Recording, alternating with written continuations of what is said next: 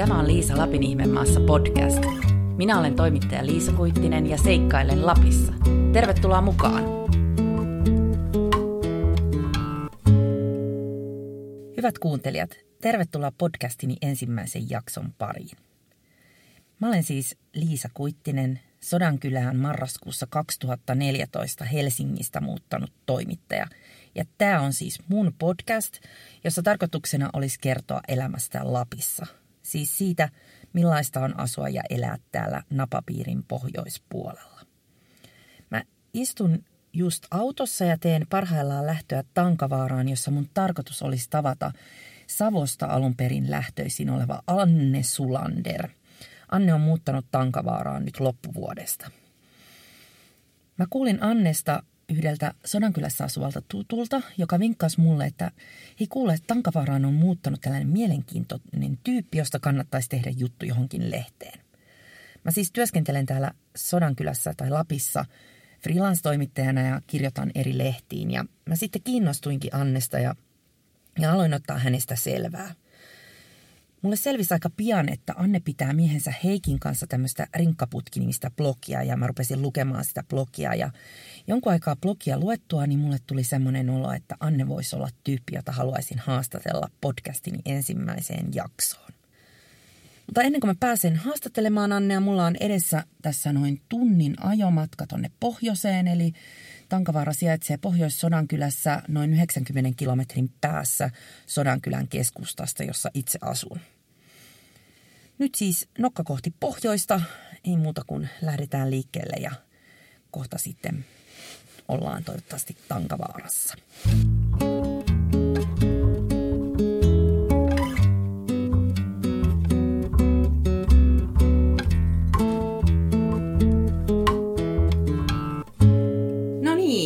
Oon nyt selvinnyt perille tänne Tankavaaraan ja vastapäätäni istuu Anne Sulander.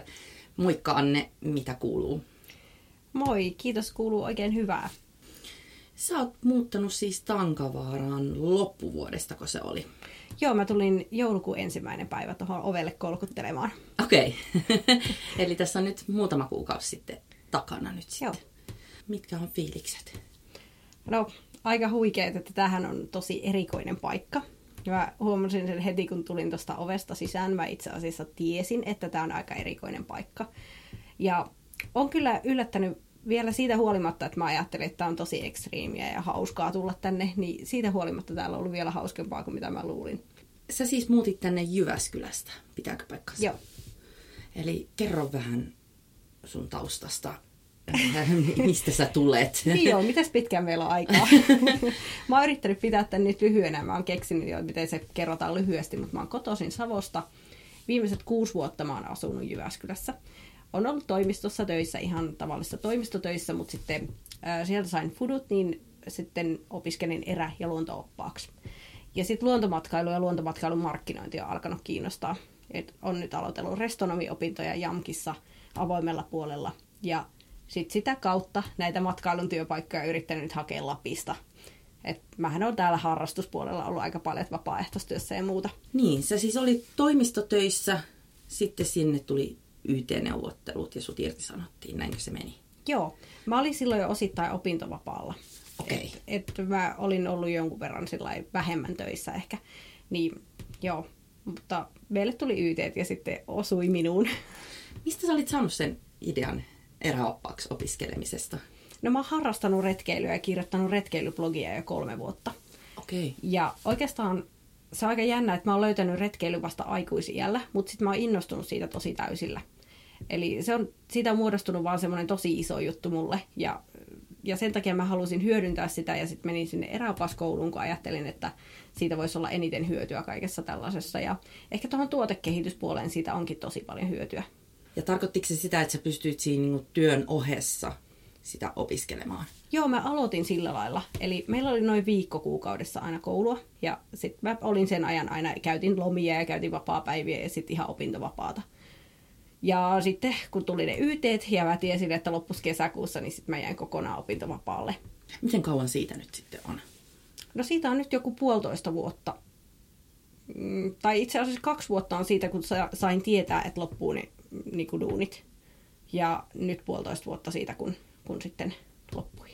Mikä sun reaktio oli, kun sä sait tietää, että työt loppuu?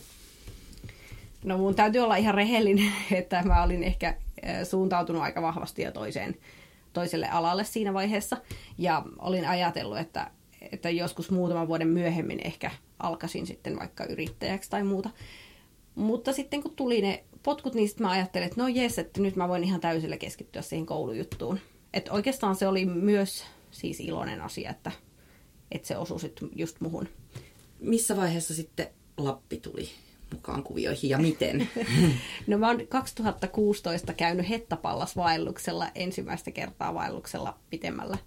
Ja se oli tosiaan 2016 kesäkuussa. Ja silloinhan oli salomomyrsky, eli kaikki lumimyrskyt ja muut sattu sitten kivasti siihen samaan. Sitten mä olin jo ennen, kun mä etsin tietoa sinne vaellukselle, että mitä siellä tarvii mukaan ja minkälaiset maastot siellä on, ja kattelin karttaa ja muuta kansallispuistojen sivuilta, niin mä olin törmännyt semmoiseen vapaaehtoistyöilmoitukseen. Ja mä olin lupautunut silloin jo, kun me lähdettiin vaellukselle mun miehen kanssa, niin mä olin jo lupautunut sit syksyllä tulla sinne uudestaan kahdeksi viikoksi maalaushommiin. Eli se on tavallaan se lähtölaukaus tälle kaikelle, että, että se viikon vaellus oli totta kai tosi mahtava ja hieno ja antoi semmoista, siis niin kuin parhaat palat siitä oikeastaan, että Tunturilapista, että kun kävelee Hettapallasreitiin, niin sehän on aivan älyttömän hieno koko matka. Mutta sitten me tultiin sinne vapaaehtoistöihin, tultiin maalaamaan niitä samoja rakennuksia, missä oltiin yövytty ja tekemään sinne niin kuin semmoista korjaustyötä ja muuta. Niin jotenkin se oli ihan uskomaton se syksykin. Se oli vähän erilaista vaeltamista. Että se oli vähän semmoinen enemmän mielenvaellus, koska me oltiin kahdessa paikassa maalaamassa. Ja sitten me maalattiin siellä ja oltiin paikallaan ja sitten koko päivä maan maalattiin ja välillä sato vettä ja välillä paista aurinko ja se oli niin kuin toisenlaista vaeltamista.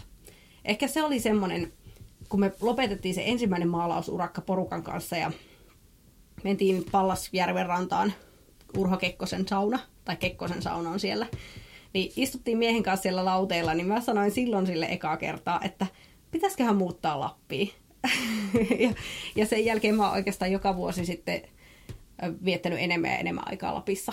Eli mä oon sitten tehnyt työharjoittelut Lapissa ja, ja kaikki tämmöiset ja sit, sitä vapaaehtoistyötä me ollaan ö, edistetty monin eri tavoin ja sitten mun mies on saanut myös työkeikkaa sitä kautta. Eli puiston viestintää, niin valokuvia ja, ja sellaista videoaineistoa ja muuta. Niin me ollaan sitten vietetty siellä vaan koko ajan enemmän aikaa. Sulla on se rinkkaputki, blogi miehes kanssa. Ja tota, sieltä mä luin sun kirjoituksia, jossa sä kerroit, että aktiivisesti oot myös hakenut sit sitä paikkaa Joo. Lapissa. Ja että se oli prosessi tänne tuleminen. Joo. Tankavaaraan tuleminen siis. Joo, siis tämä ei ollut nyt eka hakemus suinkaan, mitä mä oon laittanut tänne. Muista vaan en ole vaan saanut mitään työpaikkaa. Eli tämä oli sellainen tapaus, että mä bongasin semmoisen kaupallinen tuottajarekrykoulutuksen ja sitten aloin laittaa hakemuksia yrityksiin, että haluaisitteko ottaa mut tämän koulutuksen kautta töihin. Ja Tankavaarasta vastattiin. Ja mulla oli hieman sisäpiirin tietoa täältä, että mä tunnen henkilön, joka tekee tälle paikalliselle matkailuyhdistykselle somea. Ja hän sitten vinkkasi, että soitapa sinne vielä ja soita niin perään siihen sähköpostiin, että kyllä niillä varmaan olisi tarvetta. Ja sitten mä soittelin ja me puhuttiin puhelimessa aika kauan, mutta kyllä mä tänne tulin sillä että mä en ollut nähnyt ikinä ketään täältä, enkä tätä paikkaa. Ja sitten sä kirjoitit myös siellä blogissa jotenkin, en nyt sanasta sanaan muista, mutta että oot aina halunnut enemmän Länsi-Lappiin, mutta päädyitkin sitten vähän tänne enemmän itäpuolelle tai Pohjois-Lappiahan tämä on. Joo, siis mä ajattelin tästä puolesta ehkä enemmän, että tämä on sellainen kumisaapasvaeltajien valtakunta. Mitä se tarkoittaa? No se tarkoittaa vähän sellaisia äijiä ja, ja oikeita eräänkävijöitä. Että tämmöinen kaupunkilaisnainen, niin eihän tämä niinku välttämättä sit olisi mun paikka. Et mun paikka olisi jossain helpoilla reiteillä ja siellä, missä ihmisiä on. Että länsipuolellahan on tosi paljon enemmän ihmisiä. Mutta kyllähän tämä nyt on osoittautunut myös mun paikaksi, että tämä on kyllä tosi hieno paikka. Tankavaara, Tankavaaran kultakylä, ei ole ehkä nyt tällä hetkellä kaikille ihan tuttu. Mitä, mitä sä voisit kertoa Tankavaarasta? No jonkun verran on tuttu, koska aina kun mä oon sanonut, että mä lähden Tankavaaraan, niin kaikki ihmiset on tiennyt heti, missä se on. Ja ne, jotka ei ole tiennyt, niin ne on heti muistanut, että ne on käynyt täällä joskus ala-asteella huuhtomassa kultaa. Mutta tämähän on siis Tankavaaran kultakylä ja Tankavaaran kylä sijaitsee Sodankylän pohjoisosassa. ennen Saariselkää. Ihan nelostien varressa, tosi mahtavalla paikalla Urho Kekkosen kansallispuiston vieressä. Ja mitä täällä on erikoista, niin tämähän on tosiaan 70-luvulla kullankaivajien rakentama paikka.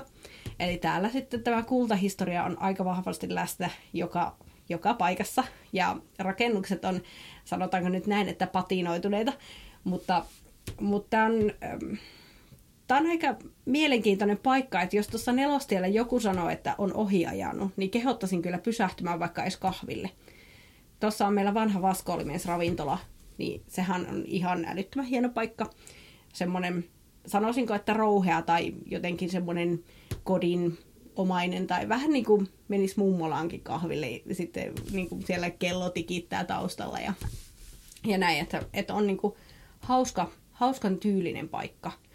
Ja sitten meillä on majoitustakin, että ihan uutta majoitustakin on rakennettu nyt, että on tosi monen tasosta. Että ihan kullankaivajan mökeistä semmoiseen uuteen hotellihuoneeseen. Ja kultamuseo on tuossa vieressä, se on aika hauska paikka kanssa. Siellä on Suomen kultahistoria esitelty, että jos ei joku vielä tiedä, että Suomessa on kultahistoria, niin se olisi aivan ehdoton paikka ja museokortilla pääsee kuitenkin sisään. Joo, tämä on tosi persoonallinen paikka, kaikki ne näin, äh, mikä tämä on tämmöinen läntinen, tosi, tosiaan näyttää tämmöiseltä Amerikan lännen kultakylältä nämä rakennuksetkin täällä. Joo, se liittyy siihen kullankaivajien kulttuuriin, että hehän jollakin tapaa myös on paljon lukenut historiaa Amerikan kultaryntäyksistä ja, ja tästä, ja täällä on omat kultaryntäykset sitten ollut, ollut silloin aikoina, että täältäkin kun on löytynyt kultaa, niin on tullut paljon ihmisiä. Ja ne on ollut tosi suosittuja paikkoja silloin. Ja se on aika tiivis yhteisö, että se ei ole mitään menneisyyttä pelkästään, että yhteisöhän on edelleen ihan elävä, hieno yhteisö. Niin, sä tulit siis joulukuun alussa Tankavaaraan. Öö, kerro jotain siitä, niistä sun ekoista päivistä ja siitä sun saapumisesta tänne. Minkälainen se oli se tilanne? No meillä oli ollut kolme päivää semmoista koulutusta Rovaniemellä. Mä olin ollut Rovaniemellä ja siellä sato vettä. Ja hirveän hektistä se koulutus, ei ehtinyt käydä missään ulkona ja muuta. Ja sitten kun oli se vesisade, niin vähän varautunut tosi talveen ja sitten siellä sataa vettä. Mutta sitten kun mä läksin tänne ajaa ja mä olin tuossa jossain, ehkä jossain tuossa Vuotson kohdalla huomasin, että täällähän on oikeasti jo ihan lunta. Että se vesisade muuttui ehkä räntäsateeksi ja lumisateeksi. Ja sitten mä tuun tänne ja oli ihan pimeetä ja sitten mä näin ne kaikki sillä vähän niin kuin tuossa, että tuossa on tämmöinen valaistu rakennus ja tunnistin kuvista tietysti kaikki rakennukset ja ajattelin vaan, että no onkohan siellä ketään, että, että kukahan siellä on mua ottamassa vastaan. Ja totta kai oli vielä auki, että tämähän on joka päivä auki. Kävelin tuosta ovesta sisään, sitten ujosti pyysin siinä avaimen, että, tai niin kuin kysyin, että mun on tarkoitus tulla tänne töihin, että minne, minne mä niin kuin nukkuu, että onko mulla mitään paikkaa. Ja sain avaimen ja sitten kävin viemässä tavarat tuonne huoneeseen ja sitten menin vielä kahville siihen ja, ja juttelin. Tuossa oli toi meidän tarjoilija Maire, niin ihan niin kuin ensi hetkestä lähtien oli semmoinen hauska tunne, että jotenkin on saapunut johonkin ihan erilaiseen maailmaan. Siis mä en tiedä miksi sitä voisi kuvailla, että taisin blogiin kirjoittaa, että Twin Peaks aika lähellä, tai sitten Villi Pohjola-sarja, tämä Northern Exposure, mikä oli mun lapsuudessa tosi hieno juttu, että joku lääkäri vaan muuttaa Alaskaan ja sitten se ei oikein sopeudu siellä. Mutta ei täällä ehkä ihan semmoista ollut, mutta mua niin naurotti se, se vastakohta sieltä Rovaniemeltä. Meidän koulutuskin oli sellaisessa hotellissa, niin, niin sieltä hotellista paukasta tänne. Ja sitten täällä on niin kuin tosi erilaista ja silloin oli tosi hiljasta, että se joulukuun alkuhan on semmoinen, että silloin ei, ei paljon ihmisiä vielä ole liikenteessä, että sitten alkaa se joulusesonki siitä. Ja oli just ollut sitä vesisadetta ja muuta, että ei hirveästi ihmisiä, mutta aika jännää oli tulla tänne. Ja sitten mä heti alussa sovin, että kun se oli sitä kaamosaikaa, niin sovin, että saan käydä ulkoilemassa päivällä. Koska muuten mä en olisi ikinä nähnyt, että minkälaisessa paikassa mä oikein asun, jos mä en olisi päässyt päivällä valosan aikaan täällä ulos. Niin se oli aika kiva, että ne oli heti, että totta kai, että ethän sä muuten tiedä, mihin sä oot tullut. Että käy vaan päivällä ja voit ottaa valokuvia ja, ja kaikkea, että, että se on ihan jees. Miten sä täällä asut? No, tällä hetkellä mä asun tuolla semmoisessa tilapäismajoituksessa. Mulla on siinä kämppis. Eli meillä on niinku kaksi huonetta ja siinä välissä keittiö ja me asutaan semmosessa. Ja mä luulen, että se nyt mulle jää niin kuin kevääseen asti ainakin, että mä asun sillä Mutta ihan eka, kun mä tulin tänne, niin mä asuin tuommoisessa korunnihuoneessa. Eli mikä se on?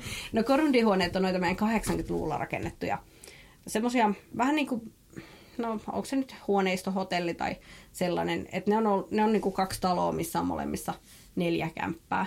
Ja sitten niissä on niin kuin oma jääkaappi ja, ja oma kylppäri. Et ne ei ole ihan noita kullankaivajan mökkejä. Kullankaivajan mökkihän on vähän niin kuin menisit autiotupaan, jossa on sähköt. No, miltä se sitten tuntuu niin kuin asua ja olla töissä täällä Tankavaarassa tämmöisessä omanlaisessa vähän Twin Peaks-mäisessä paikassa? Et... Mm, no vapaa-ajan ja työn raja hämärtyy. Eli mä en ole välttämättä muistanut iltapäivällä, että ai kello on noin paljon, että mun pitäisi lähteä kotiin. Et mulla ei ole tuota kävelymatkaa tuossa kuin muutama sata metriä. Mutta joo, sillä ehkä. Ja sitten kuitenkin täällä voi niin kuin, ottaa vapaata aikaa siihen, kun haluat. Jos haluaa vaikka joku ilta tehdä vähän myöhempään, niin seuraavana päivänä voi tulla myöhempään. Et mä, en ole, mä en ole siis tuossa niin tarjoilijana tai sellaisena töissä, että mulla olisi sellaiset vuorot, vaan mulla on hyvin liukuva työaika. Niin ehkä se on tehnyt tästä ihan hauskaa sen suhteen, että mä, mä tosiaan olen saanut myös viettää tuolla ulkona paljon aikaa.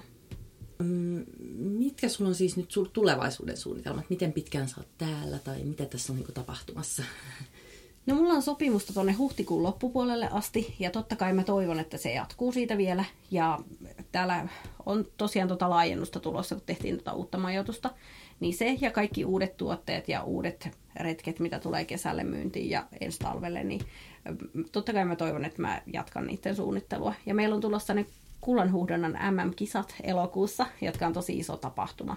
Niin ehkä niitäkin järjestellessä tuossa toivon, että riittää duunia. Eli voi päätellä, että mieluusti olisi täällä kuitenkin pidempäänkin. Joo, no mä en mielellään lähtisi täältä pois, sanotaanko näin. Että et, tota, mä oon kyllä tykännyt niin paljon olla täällä, että mä tosi mielellään jään tänne, jos se vaan mahdollista. Mä oon itsekin muuttanut eteläisestä Suomesta Lappiin ja tietysti huomaan etelässä käydessäni, että ihmisillä on, ihmiset pitää Lappia tosi eksoottisena ja paljon kaikenlaisia kysymyksiä. Onko huomannut samaa, että tätä valintaa pidettäisiin eksoottisena? Joo, ehkä kahdeksan ihmistä on jollain tapaa vihjannut tai kysynyt, että milloin mä tuun täältä pois. Eli mulle sanottiin silloin, kun mä olin tänne lähdössä, ja tietenkään mä en vielä itsekään tiennyt, että onko tämä oikeasti mun paikka. Nyt se ehkä on varmistunut, että tämä on mun paikka. Niin mulle sanottiin esimerkiksi, että joo, matkailualan ihmiset hän hakee vauhtia uralle Lapista. Ja mä olin silleen, että eikö mä haluaisin jäädä sinne Lappiin tekemään niitä töitä. Ja sitten joku ystävä sanoi, että no ethän sä siellä enää kauaa ole. Ja mä olin silleen, että to, toivottavasti on, että kyllä mä haluaisin tänne jäädä. Mutta sitä ei ehkä otettu kauhean vakavissaan. Ai jaa. että on niin eksoottista, että, että voiko sä oikeasti jäädä sinne. Mutta sitten kyllä mun lähimmät ystävät ehkä tietää, että mä, mä kyllä haluan jäädä tänne ja mä oon tosi pitkään valmistellut tätä ja mennyt aktiivisesti sitä kohti. Mutta sulla on mies Jyväskylässä ja teillä on siellä asunto, että jonkunlainen linkki sinne vielä on. Joo, kyllä. No, me ajateltiin tehdä ehkä sillä tavalla, että me itse muutetaan pois kotoa ja mun lapsi jää sinne asumaan. Eli mullahan on täysikäinen lapsi. Aha, okay. Niin otetaan hänelle sitten kämppis meidän asuntoon ja he voi jäädä sinne asumaan, että kun tämä on varmaan sellaista omaisuuden keräämisjuttua, mitä, mikä mulle itselle on vähän semmoinen, että mä en ole välttämättä niin niin semmoinen omaisuuden haalia, mutta sitten mun mies taas niin varmaan ilahtuu, jos hänellä on vanhuuspäivillä se maksettu asunto Jyväskylässä.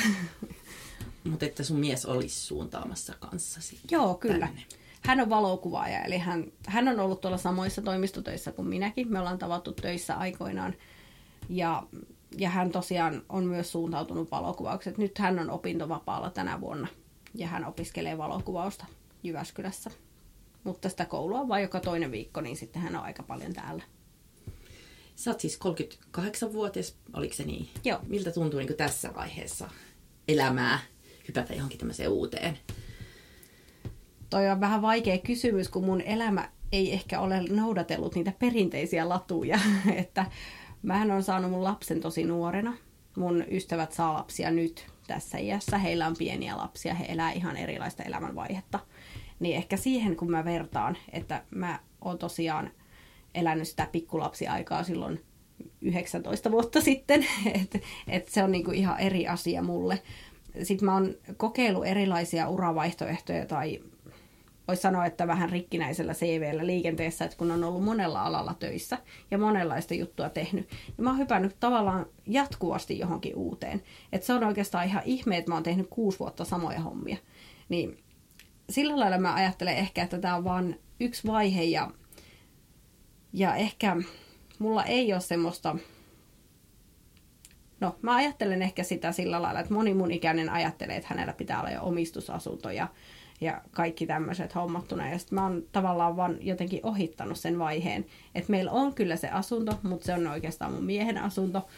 Ja mä en ehkä koe, että mä oon sillä lailla siinä mun iän mukaisessa vaiheessa. Että mä oon varmaan taantunut jonnekin takaisin 20 seikkailuvaiheisiin.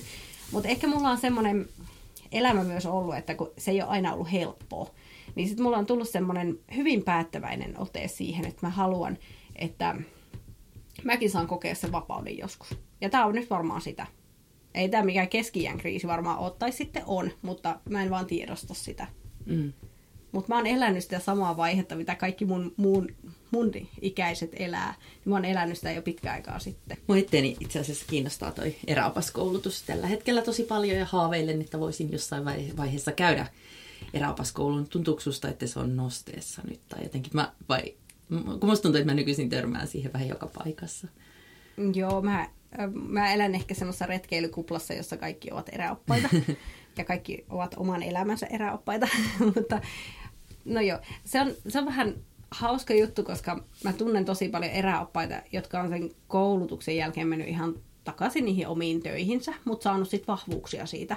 Että sehän näkyy siellä hirveän paljon, että ihmiset tulee viettämään niin sanottua välivuotta. Ei kaikki missään nimessä, jollakin voi olla ehkä semmoiset erilaiset ajatukset siitä, mutta monen kanssa mä oon jutellut siitä, että ne hakeekin siitä vahvuutta siihen, mitä ne sillä hetkellä tekee. Eli se voi vahvistaa niitä niiden ammatissa.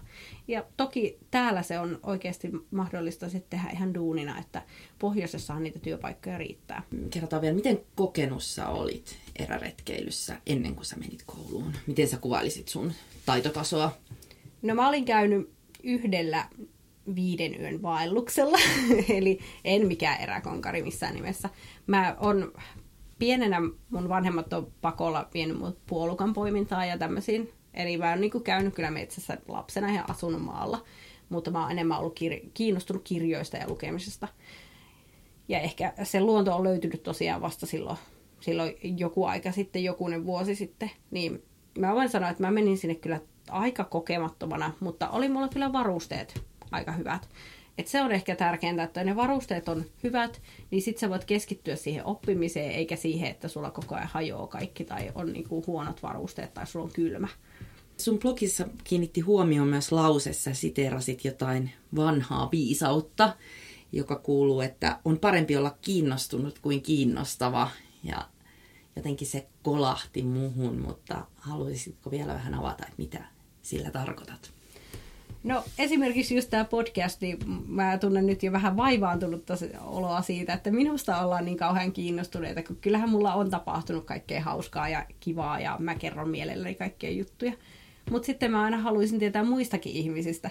Nyt tämä meidän asetelma on semmoinen, että mä en voikaan kysellä sulta kaikkea ja udella sulta kaikkea, vaan sä kysyt multa.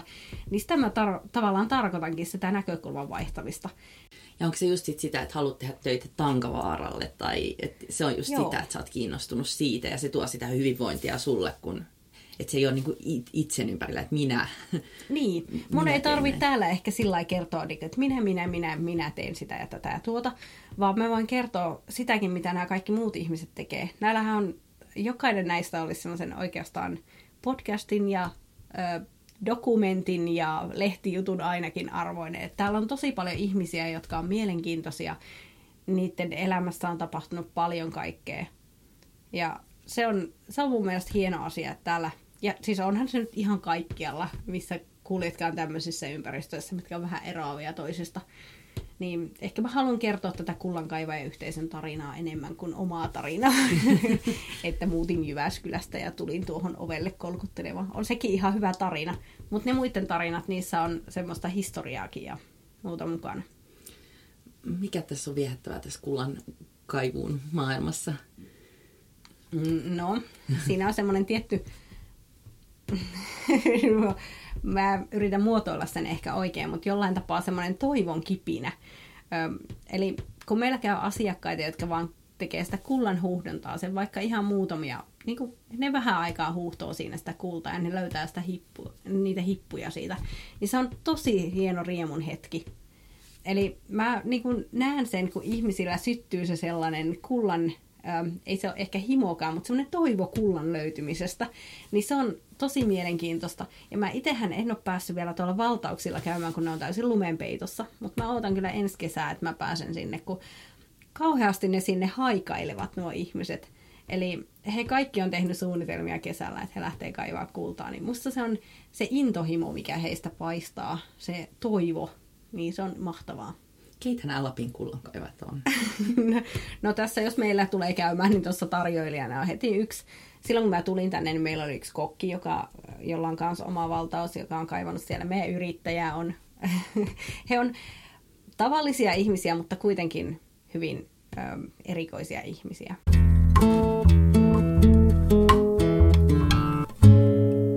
Kuitenkin on näitä ihmisiä, jotka haaveilee Lappiin muutosta – Voisiko sulla antaa jotain vinkkejä tai neuvoja, mitä tehdä, jos kutkuttaa? No, on oikeastaan hyviä vinkkejä.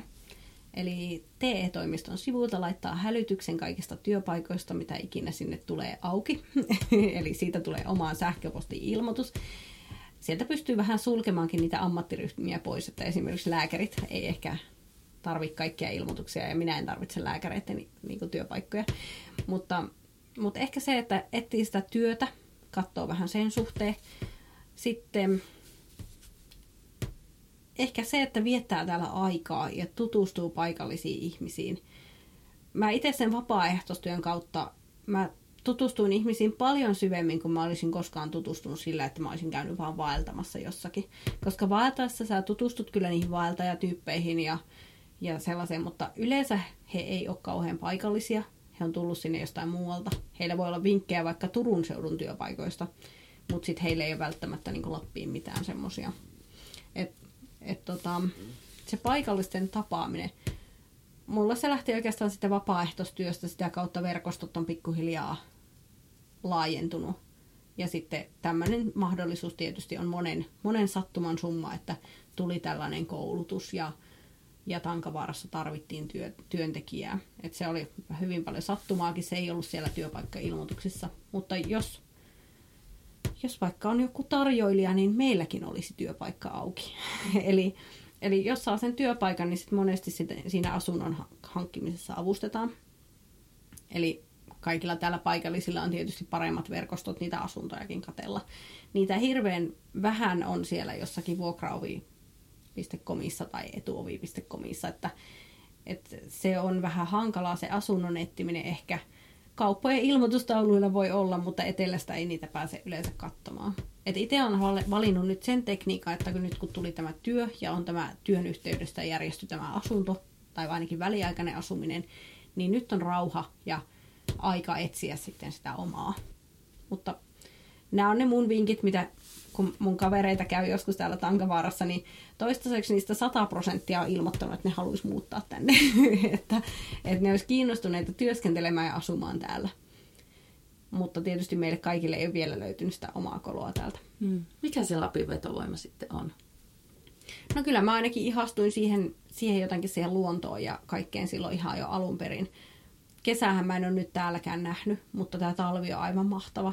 Toi kaamosaika se voi olla jollain tapaa vaikeakin, mutta sitten siinä on niin hienoja sävyjä. Tietysti mä on naimisissa valokuvaajan kanssa, mikä vaikuttaa olennaisesti siihen, että mullakin alkaa kehittyä silmä semmoiselle valokuvaukselliselle aineistolle. Ehkä se luonto. Että täällä, ja sitten on täällä jotenkin erilainen elämänrytmi. Et mä ainakin koin vähän silloin, kun mä muutin tänne Jyväskylästä, niin tietysti mä olin Jyväskylässä ollut työttömänä niin se tarkoittaa, että mä osallistuin kaiken maailman kissaristiäisiin verkostoitumisen tekosyillä ja yritin kauheasti etsiä kaikkia työpaikkoja ja olin niin kuin tosi aktiivinen koko ajan. Niin ehkä sekin vähän, että jos mä olisinkin sitten jo, jonkun työpaikan löytänyt vaikka Keski-Suomesta, niin sitten elämä olisi vähän rauhoittunut, mutta sitten mä koen, että se oli niin totaalinen muutos, kun mä tulinkin tänne. Niin täällä mulla käytännössä on noin harrastukset rajoittunut tuohon ulkoiluun ja kirjastoautolla käymiseen, että mä oon, mä oon lukenut täällä enemmän kuin mä oon lukenut ehkä neljän vuoden aikana yhteensä. Että parin kuukauden aikana. Että jotenkin mulla on tullut semmoinen tietty semmoinen rentoutuminen ja rauha. Ei ehkä vielä semmoinen mikä seesteisyys tai sen, mutta katsotaan, jos se tulee joskus Tuleeko myöhemmin. sitä koskaan? niin, mä oon ehkä semmoinen ihminen, että mulla ei välttämättä tule semmoista super tseniä koskaan, mutta on mä ehkä rauhoittunut siitä, mitä mä olin siellä. Et musta tuntuu, että mulla on jäänyt niin paljon kaikkea ylimääräistä häsläämistä pois. Ja mä siis en niin juurikaan käy missään kaupoissa tai muuta, että, että hyvin vähälle on jäänyt semmoinen materian tavoittelu ja kaikenlainen semmoinen kaiken perässä juokseminen ja just se toisiin vertaaminen. Se on mun mielestä tosi avainjuttu. Sepä jotenkin, että saisi sitä semmoista rauhaa elää omaa elämää ja mm. olla vertaamatta. Sitä kai moni niin. hakee. Niin, kyllä. Joo, ja sitten yksi mikä on kanssa se, jos puhutaan siitä fear of missing out, eli FOMO, niin sehän on yksi semmoinen merkittävä juttu, että jotenkin Keski-Suomessa tuntuu aina olevan väärässä paikassa, ja täällä ei vaan voi lähteä mihinkään kissaristiäisiin, niin sit sun on pakko niinku suodattaa koko ajan sitä tunnetta pois, että sit se vaan sitten se vaan loppuu se tunne, että sit sä lopulta niin oot kateellinen vaan jostain tosi siisteistä jutuista, mitkä muut tekee, etkä silleen kaikista pienistä asioista, mitä muut tekee. Kaipaako sä tänne mitään etelästä? Enpä kauheasti mitään. Mä, mulla on pelottavan askeettisen näköistä tuolla mun asunnossani. Siellä on lähinnä retkeilytarvikkeita ja muutamia vaatekertoja, mitä mä töissä tarviin ja, ja kirjoja.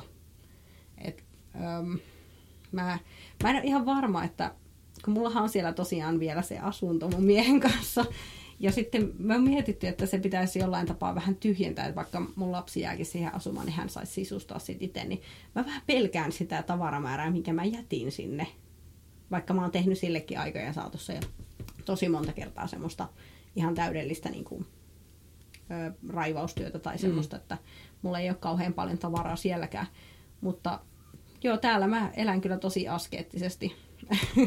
Sitten mulla on tuossa töissä se etu, että meillä kun on toi ravintola, niin me syödään itse myös siellä aamupala, lounas ja illallinen, niin siinä on niinku, tavallaan multa jää se kaikenlainen karkin ostaminen kaupasta ja muu semmoinen pois, niin mä en kyllä kaipaa ehkä tällä hetkellä juuri mitään. Se mies voisi asua täällä.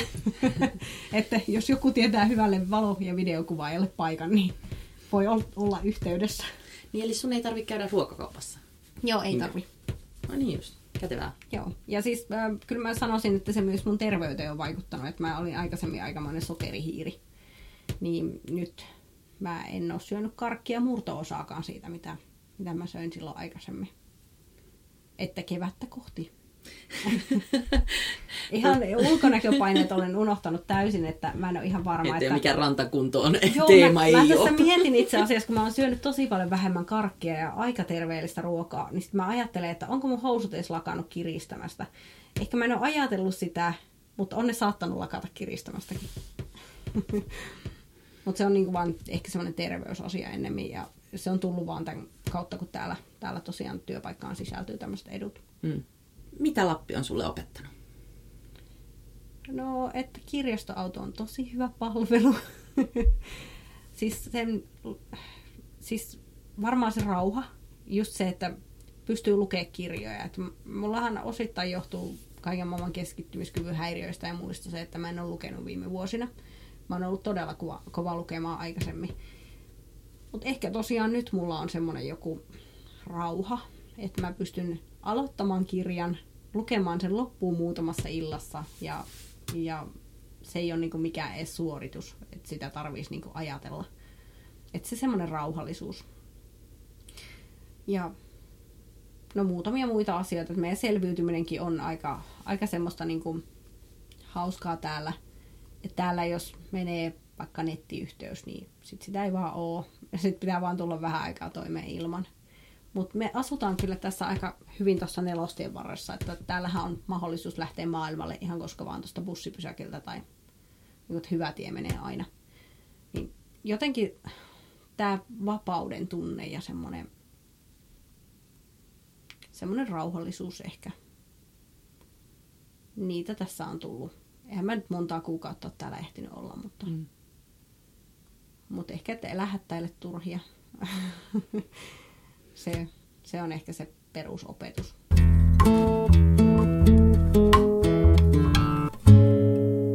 Kun sä sanoit tuossa aiemmin, että sä oot tehnyt vähän asioita väärinpäin, että oot hankkinut lapsen nuorena ja nyt kaverit hankkii, tai on mm. viime vuosina ehkä hankkinut, ja sitten vähän mennyt eri lailla tämä elämänpolku. Mistä sä oot itse tyytyväinen, tai pystytkö sä taputtaa itse olkapäälle tyytyväisenä, että hyvä, hyvä minä, että oot, no, oot tehnyt näin? No joo, ehkä siitä iloisesta positiivisesta asenteesta, että mä aika harvoin vaivun mihinkään epätoivon synkkyyteen. Vaikka mulla ei ole kaikkea, mitä muilla on, niin mä en sillä niin ole semmoisessa epätoivossa vellomisen ihminen ollenkaan. Mulla on siis ollut masennusta joskus ja kaikkea sellaista, mutta ne on niin kuin ihan sitten diagnosoituja sairauksia ja muuta, mutta jotenkin mä koen siinä perusarjessani, mitä mä tällä hetkellä elän, niin mä pystyn olemaan iloinen ja onnellinen semmoisista asioista, mitä mä oon saavuttanut ja mitä, mitä esimerkiksi tämä mun tämän hetken aika suuri vapaus, niin mä oon vaan tosi iloinen siitä. niin se, siitä mä oon ylpeä, että mulla on se elämän ilo miten sä sitten katsot tulevaisuuteen, tai että jos saisi ihan toivoa just, että asiat menis niin kuin toivoisi, niin miten sä, ha- miten, mitä sä haaveilet sinne? No ehkä mä haluaisin jollain tapaa, että mulla olisi täällä Tankavaarassa jonkinlainen työ. Se voi olla vähän osa-aikainenkin, koska mulla on noita omiakin juttuja, mitä mä voisin edistää. Ja mä en ole semmoinen kauhean niin kuin uratyyppi. Että mulle riittäisi niinku semmoinen osa-aikaduunikin. Ja sitten tosiaan jäisi aikaa edistää noita muita omia hommia. Sitten mä haluaisin ehkä asua jossain pienessä kivassa mökissä, jossakin vaikka Vuotsossa tai, tai jossakin Ivalon suunnilla. En oikein osaa sanoa semmosia haaveita lähinnä. Niin kuin hyvin semmosia arkisia haaveita. Ja ehkä jonkun verran haluaisin semmoista vapaata aikaa vaeltaa ja ja tehdä omia retkiä ja matkustaminen ei oikein, niin kuin ulkomaille matkustaminen ei välttämättä enää kiinnosta kauheasti, mutta Pohjoismaissa haluaisin vähän pyöriä. Niin semmoisia haaveita, tai ne ei ole oikeastaan haaveita, se on ihan selkeä suunnitelma. Mä tiedän edes, onko mulla enää semmoisia haaveita haaveita, että, että niin kuin, mitkä ei olisi jo kovasti menossa siihen tavoitteeseen. Mutta tommosia tavallisia asioita.